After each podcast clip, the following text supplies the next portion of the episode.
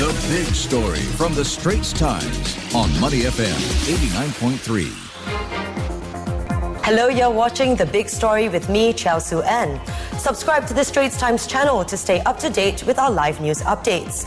From Russia's invasion of Ukraine to US Speaker Nancy Pelosi's controversial visit to Taiwan, we are living in a time of rising global tensions.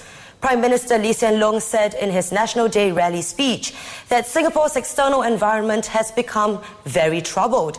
Our region has enjoyed peace for so long that it is hard for us to imagine things being different. And that is why the PM called on Singaporeans to be mentally ready for disruptions to the region's stability. So, how can Singapore respond to these external dangers? Here's our interview with Foreign Minister Vivian Balakrishnan, who spoke to ST's Lindy Foo. Thank you very much, Minister, for coming into our studios at the Straits Times. Now, during the National Day rally, PM used very strong words like uh, get real and uh, be psychologically prepared for the possibility of conflict in the region. Do you think Singaporeans are indeed psychologically prepared for such a conflict? Well, the first point I have to make is that the world has entered a very dangerous phase. And when I say dangerous, I mean it in multiple dimensions. First, war on a scale and at a level which has not happened for many decades. Small risk, but a real risk and a rising risk. Second, if you look at the global economy, we are entering a new phase of higher, prolonged inflation and higher interest rates we're entering a world where global supply chains that used to be based on efficiency are being disrupted. Third, we've just emerged from a global pandemic, COVID-19, but the probability of a next pandemic arising has risen and the possibility that the next pandemic will have higher mortality rate than COVID-19 is also a clear and present danger. Add to that the food security and I would say even water security. We are going to face in the near future a food and water and energy crisis. A further dimension, if you look at things domestically, is that societies everywhere are facing greater division, disruption, polarization, and inability to agree on a set of facts, to agree on the right response, an erosion of trust and cohesion within society. So if you add all these things up, all these factors lead us to a unfortunate new phase of geopolitics with profound implications for all of us. Now, your question is, do Singaporeans get it?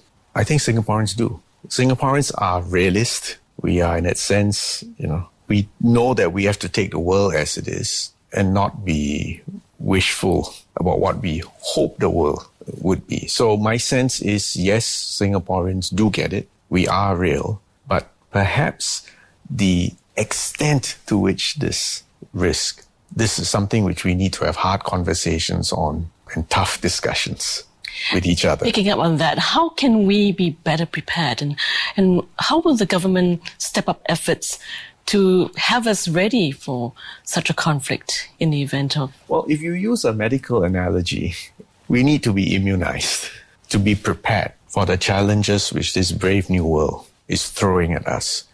I would say number one is to be better informed. Read the papers. I know it may not be fashionable now, but or at least watch the videos. Understand what is going on.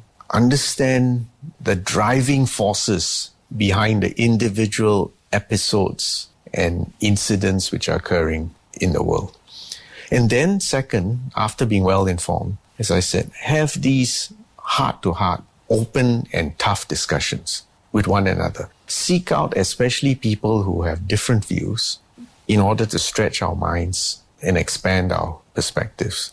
Third point is after recognizing and seeking out people with diverse views, understand that because Singapore is small and fragile and facing an even greater level of challenge for the future, we need to stay united. We need to stay cohesive. We need to stay capable of making plans. More important, executing plans. And if you based on what we just went through over the last two and a half years with COVID, one key competitive advantage we had was trust and cohesion, and the fact that we instinctively looked out for one another, even whilst recognizing that we are diverse. Speaking about uh, seeking diverse views, reading the newspaper and watching you know, news, all types of news, one specific challenge that PM raised was about social media and guarding against yes.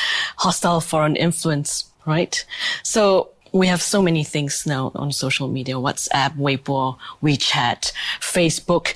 How do we tell, you know, if you're seeking out diverse views, how do we tell whether a message is propaganda or really authentic, legitimate viewpoints? Are people trying to influence us? Are messages coming to us with ulterior motives? And the answer to it very clearly is yes.